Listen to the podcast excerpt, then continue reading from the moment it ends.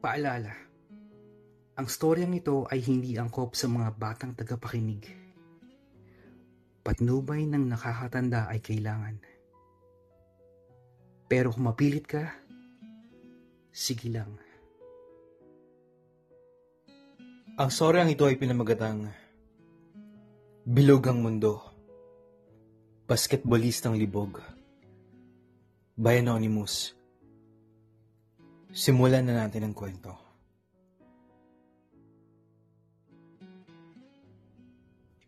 Nagising na lang ako na nakatali ang mga kamay at paa ko ng mga bakal na handcuffs. Nakaraniwan natin nakikita sa mga pulis. Wala kahit isang saplot na damit. Nagsimula na namang tumulo ang malagkit na pawis sa noo ko. Katulad ng huli kong natatandaan, bago ako nawalan ng malay. Ako si Bobby, 21 anyos, may taas na 6 feet, basketballistang estudyante sa isang malaking universidad. Hindi ko masasabing napakagwapo kong lalaki, pero wala naman nagsasabing pangit ako. Sakto lang, sabi ng mga kalaro ko sa basketball. Nadadala ng taas ko, ganda ng katawan kong batak sa ehersisyo. Sabi ng mga kaibigan ko, wala raw masamang tinapay sa akin. Palakaibigan, palangiti, at hindi namimili ng gustong kumaibigan sa akin. Minsan pala, masama masyadong maging mabait. Isang hapon sa dormitoryo namin, dalawa na lang kami nang naiwan ng kasamahan ko sa team, si Buboy, 19 anyos. Kasing taas ko rin, ngunit hamak na mas magandang lalaki sa akin. Parehong Roberto ang pangalan namin, kaya para maiba naman, Bobby ang tawag nila sa akin, at Buboy naman siya. Hindi mapakali si Buboy noon. Dire-diretso yung pag-text niya sa kanyang cellphone. At may galit sa ekspresyon ng kanyang mukha. Sino bang tinetext mo? Tanong ko sa kanya. Mga magulang niya raw, mga kaibigan at ilan pang mga kakilala.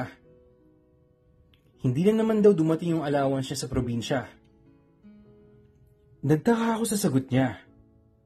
May nakukuha naman kami mga maliit na allowance bilang manlalaro para sa eskwelahan namin. Libre ang pabahay, pati pagkain. 3 beses sa isang araw. Minsan, may merienda pa kada practice. Sagot din ng eskwela ang bayad namin sa matrikula. Wala rin kaming problema sa damit, lalo na sa sapatos at medyas na pinakakailangan namin sa basketballistang tulad namin.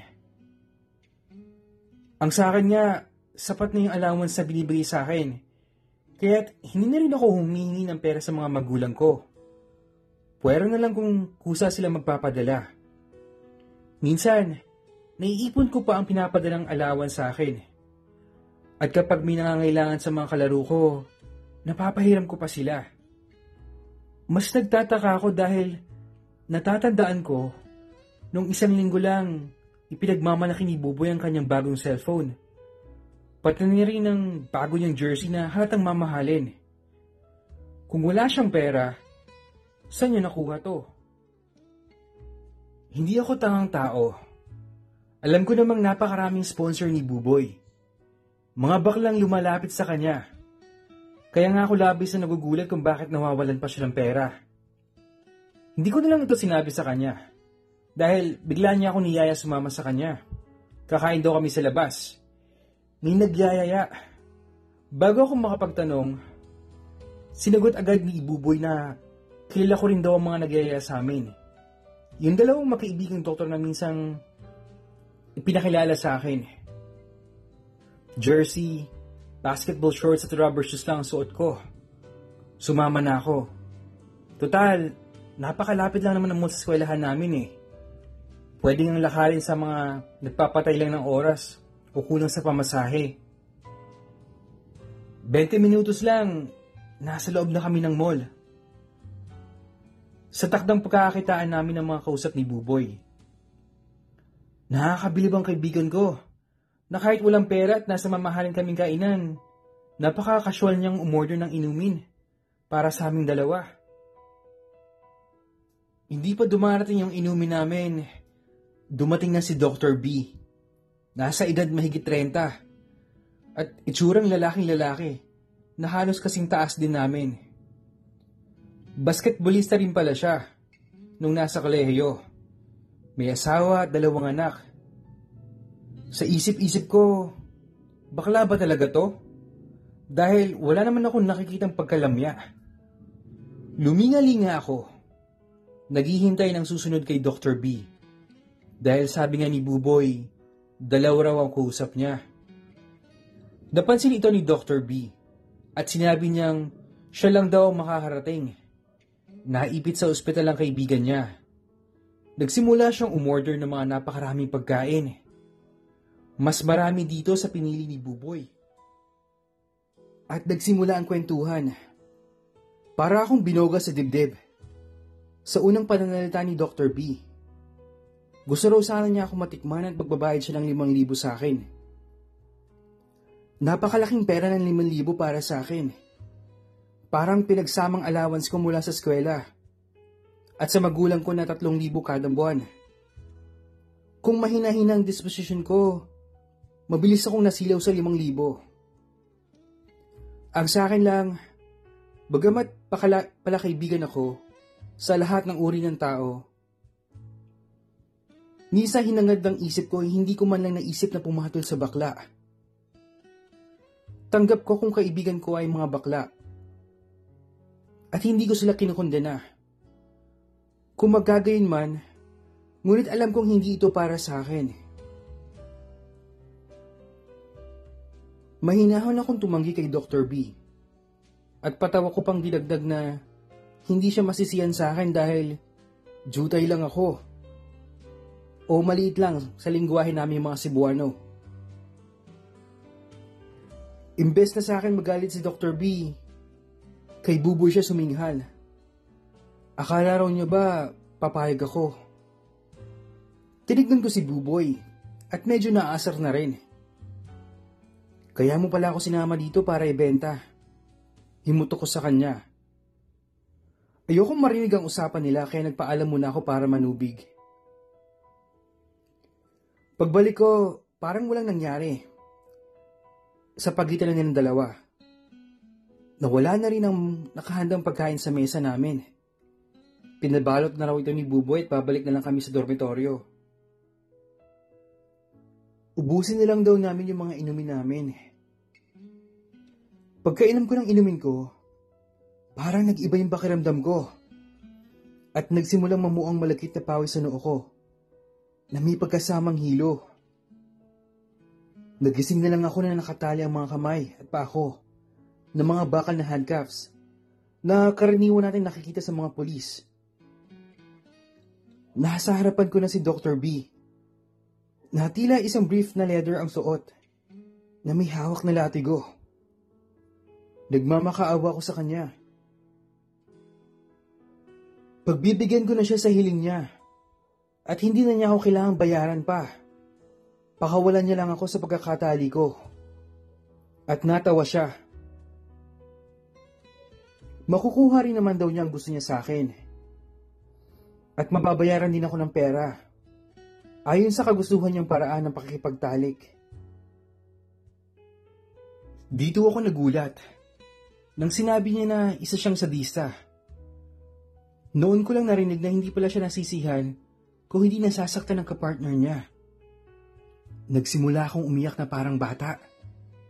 Ang sa isip ko, ayoko pang mamatay. Dahil kakaiba ang tingin niya sa akin. Imbes na maawa, sinimulan niya akong latiguhin sa binti na ikinisigaw ko ng sakit at gulat. Sinundan pa ito ng isa pa at isa pa. Namimilipit ako sa sakit. Lumalatay lahat ng tama ng latigo sa binti ko. At sa biglaang pamumula, umagos na rin ang dugo sa sugat. Nawalan na muli ako ng malay. Sa laki kong ito, napakalaki kong takot sa dugo. lalo na't kung sa akin pag gumagaling ang dugo. Nagising muli ako. Nasa kama na ako ng dormitoryo. Ginagamot ang mga latay sa binti ko ni Buboy. Hindi ko na nakuha ang hindi magalit sa kaibigan ko at sinapak ko agad siya. Putang ina mo! Binenta mo ko sa manyak! Hayop ka! Pasensya na raw. Kailangan niya kasi ng pera. At kung siya lang talagang gusto ni Dr. B, papahayag naman siya. Kaso, ako raw yung gusto. Nagmamakaawa siya sa akin. Inayos na raw nila sa baba sa guwardiya ang eksplanasyon kung bakit ako duguan at walang malay. Ibinigay din ni Dr. B ang kabuuang bayad sa akin. Kahit walang nangyari. Ayaw nga raw kasi ni Dr. B ng walang malay ang kinakatalik niya. Kaya nawalan siya ng gana sa akin nang hinimatay ako. Pati daw yung 2,000 bayad para sa kanya, ibibigay niya sa akin huwag lang ako magkwento o magsumbong. Hindi ako pumayag. Naisip ko yung takot ko. Yung takot ko sa dugo. Yun pala'y nagligtas sa akin, ngunit kung hindi pala ako takot sa dugo, malamang na malamang, mas masama pa yung pwedeng kasapitan ko. Tumahimik na lang muna ako ng ilang araw, pero hindi na ako lumapit kay Buboy mula noon. Minsan, sa isang practice na wala si Buboy, lumapit sa akin yung 2 pa naming ka-team. Sina Mark at Benny. Hindi ako malapit sa 2. Dahil mas gara palang 2 sa kabaklaan, kaya't mas lalong bumigat ang loob ko sa kanila ngayon. Lalayo na sana ako sa kanila, nang biglang nagsalita si Benny na debenta rin pala ako kay Dr. Bini Buboy. Kinabahan ako. Tahimik na nga ako sa pangyayari. Bakit kailangan bang ikwento ni Buboy sa ibang tao? Mas nag-init yung dugo ko kay Buboy. Huwag daw akong magalala. Walang nagkwento sa kanila. Nakita lang nila yung mga latay na latay ko sa binti ko, na hanggang ngayon ay hindi pa magaling. Minsan na raw silang ibinenta kay Dr. Bini Buboy. Nagkakwentuhan kami. Sadista nga si Dr. B. Hindi natutuwa nang hindi nasasaktan ang kaulayaw niya. Pagkatapos daw ng latigo, kapag may sapat ng dugo siya nakikita sa katawan, saka raw ito ibababa sa ari at susupsupin. Hindi ako naniniwala sa kwento nila na ito ang gusto ni Dr. B. Kaya may kinuwento pa silang bilang pag-amin. Nagdagdag daw ng 10,000 bilang kabayaran si Dr. B sa kanila para matira sila sa puwet. Nung una, ayaw daw din nila. Pero ano pang magagawa nila kung nakatali na nga sila? Swerte nga raw ako't hinimatay. Baka natira na rin daw ako. Sabi ko, bakit hindi sila nagsumbong sa polis? Kasi rape yung ginawa sa kanila.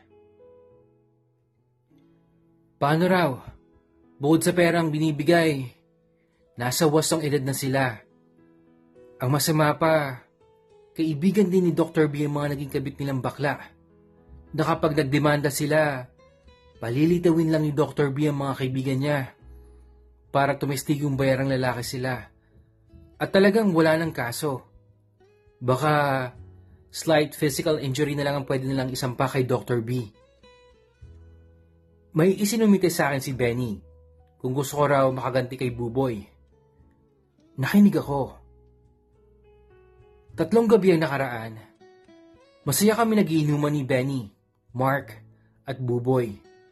At isa pa naming kasamahan sa team na si Once na naibenta rin daw pala kay Dr. B. Bakasyon na nun. 5 na lang kami natitira sa dorm. At nagsihiwian na yung iba.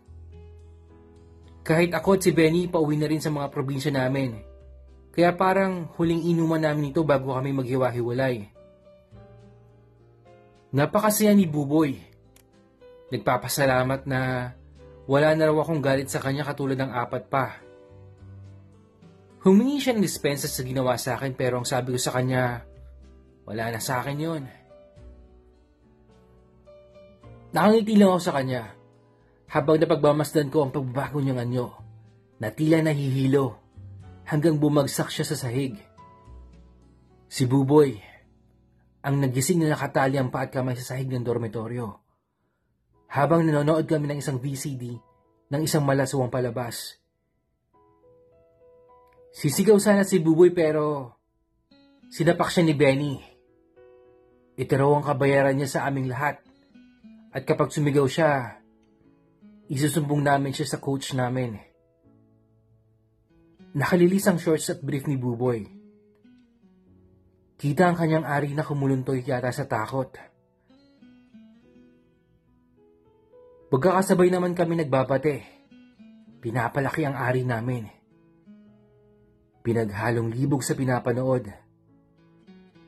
Sa kalasing ang dulot ng aming nainom na beer at sa galit ng paghihigante.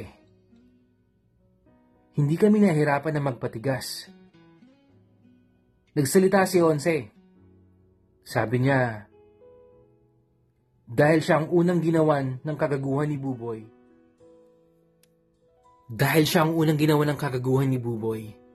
Siya na ang mauuna.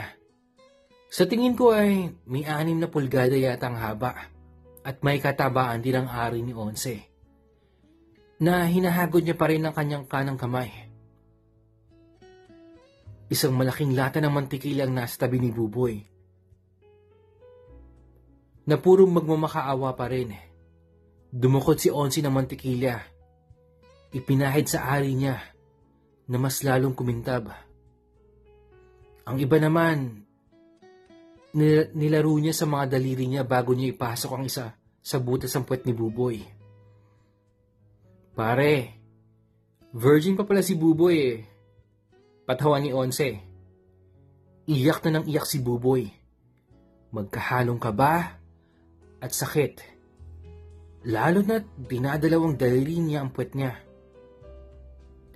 Sabi ni Onse, maswerte pa rin si Buboy dahil kahit paano, pinalawang muna ang puwet niya ng mantikila bago pasukin.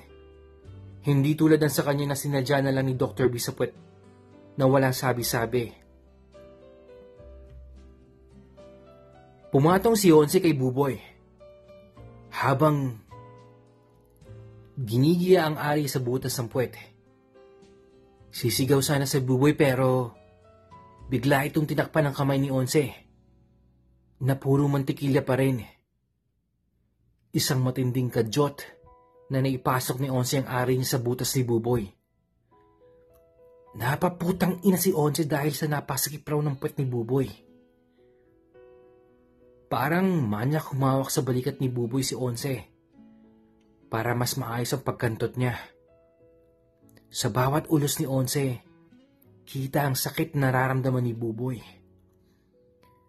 Wala naman siyang makuhang awa sa amin na binubuyo pa si Onse na kantutin ng todo si Buboy. Dahil na rin sa tindi ng libog.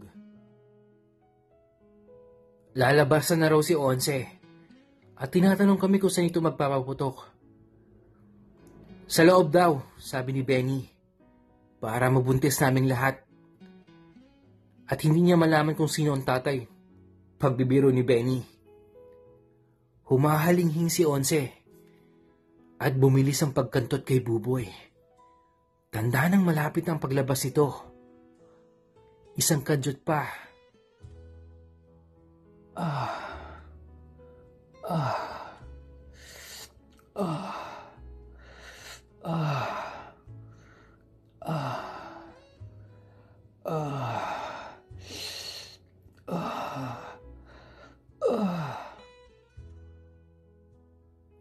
Napairi pareho sina Buboy at Onse. Bumuluwak ang tamod sa loob ng puwet ni Buboy. Hinugot ni Onse ang manigas-nigas pa niyang titi sa puwet ni Buboy. At mabilis at pumuwesto na rin si Benny. Sinampal-sampal muna ni Benny ang puwet ni Buboy at tinignan ang kamay niya. Magkahalong mantikilya at amod ang dugo. Ipinahid ito ni Benny sa mukha ni Buboy. Habang nilagay niya naman ng mantikilya ang ari niya. Halos kasing laki ng kay Onse. Nagmamakaawa muli si Buboy na masakit na yung puwet niya. Ngunit umangal si Benny na kailangan daw matikman din namin siya ni Mark. Umibabaw si Benny kay Buboy at ipinasok sa puwerta ang burat niya. Dahil nakabukas ng butas ni Buboy, mabilis na nakapasok ang titi ni Benny sa puwet niya. Sabi niya, swerte si Buboy sa kanya dahil bukod sa mas pahit ang sa kanya kaysa kay Onse, mabilis daw siyang labasan. Hinawakan ni Benny ang puwet ni Buboy para umangat ito at sinimulang kadyutin. Nakakalibog ang eksena. Nakatali pa rin si Buboy pero nakaangat ang puwet niya habang nakaluhod si Benny sa harap niya at tuloy-tuloy ang pagkantot. Pinapanood namin ang malapitan para makita kung paano maglabas-pasok ang titi ni Benny sa masikip na puwet ni Buboy. Akala ko noon, hindi ito posible na makapasok ang isang titi sa puwet.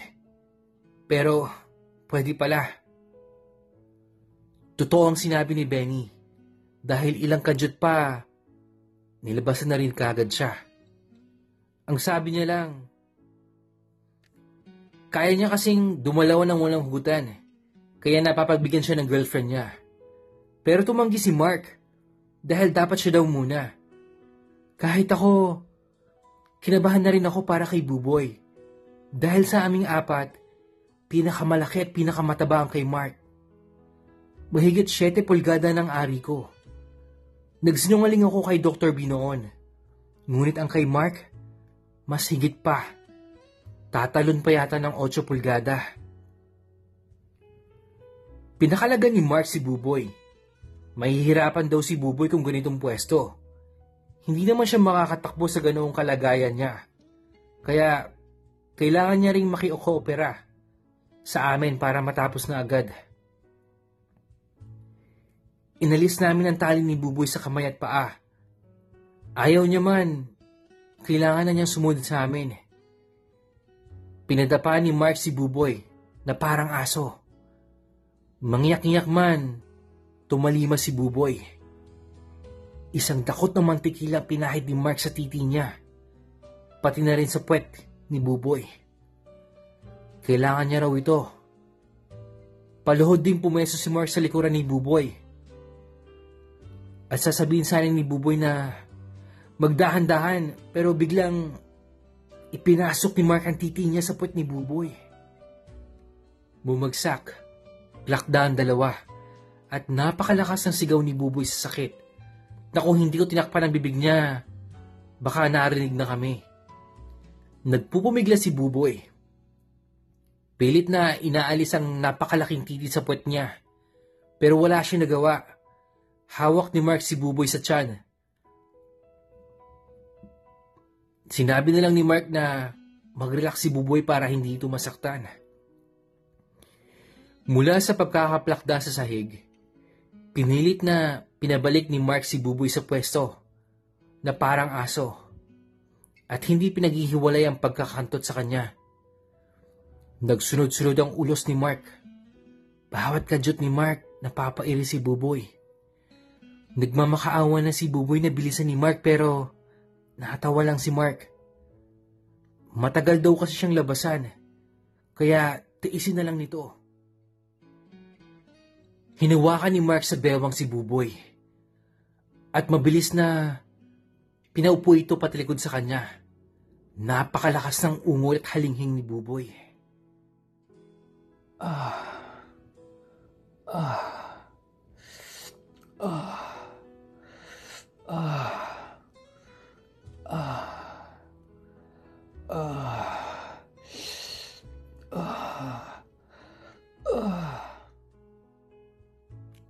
Siguro, sa dami ng kumantot sa kanya, nasarapan na rin siya sa biglaang pagbabago ng posisyon kung saan suwak na suwak talaga ang kabuuan ng titi ni Mark sa puwet niya.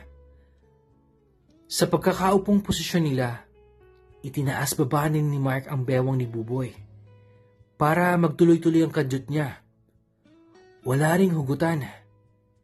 Pinatayo ni Mark si Buboy at isinalya ni Mark si Buboy sa isang kama paluhod habang siya naman ay nakasquat na kumakantot.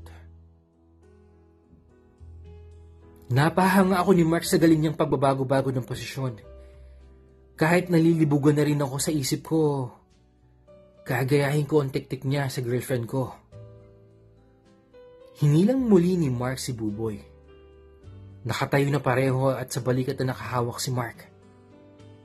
Matigas na rin ang ari ni Buboy. Nalibugan na ng todo at binabati-batin siya na rin ito. Biglang hinugot ni Mark ang titi niya sa puwet ni Buboy. Ako na raw muna at mas nilalabasan siya kapag nagbabate.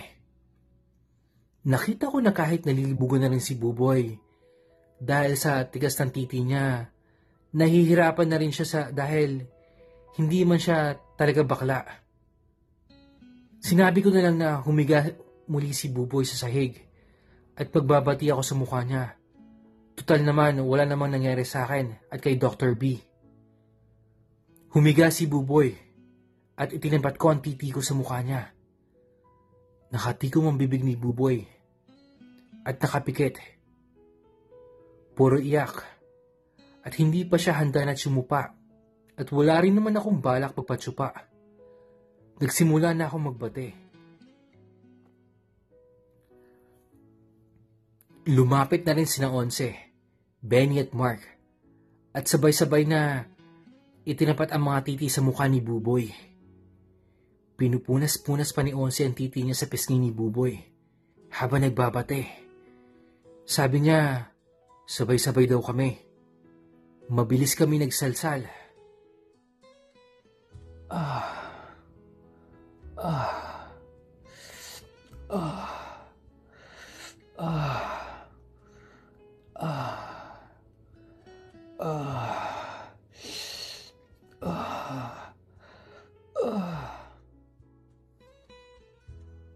Pinikit ko na lang din ang mga mata ko at inisip ko yung pinapanood naming bold kanina kung saan tinitira ng lalaki ang babae. Malapit na ako, sabi ko. At sila rin daw. Si Mark pa rin ang una nagpalabas dahil una niya ito. Napakarami ang lumabas sa titi niya. 8 buga yata. Sumunod ako habang nasa ikalawang buga si Mark at halos nagsabay naman sina Onse at Benny. Kung susumahin, isang kopita yata ng tumod ang bumuo sa mukha ni Buboy. Kahit anong pagiling niya, natamaan ang buong mukha niya ng mga tamod na sumirit sa titi namin. May kaong ilang nalapat sa butas ng ilong niya. At sa aktong hihinga siya, sa bibig niya, may pumasok na tamod mula kay Onse sa loob ng bibig niya at hindi niya sinasadyang malunod. Nagtawanan lang kami. Tulad ng pinag-usapan, may kinuha kaming pera sa mga pitakan namin. 1,000 bawat isa. Inihagis namin ito sa mukha ni Buboy na punong-puno ng tamod. Bayad namin sa kanya. Siguro, ganun lang talaga ang buhay. Bilog ang mundo. Kung meron kayong stories na gustong ibahagi or i-share, isend nyo lang sa email address ko. iamrensantiago@gmail.com. Yung email address nasa description box. Yun lang at maraming salamat sa pakikinig. Hanggang sa muli.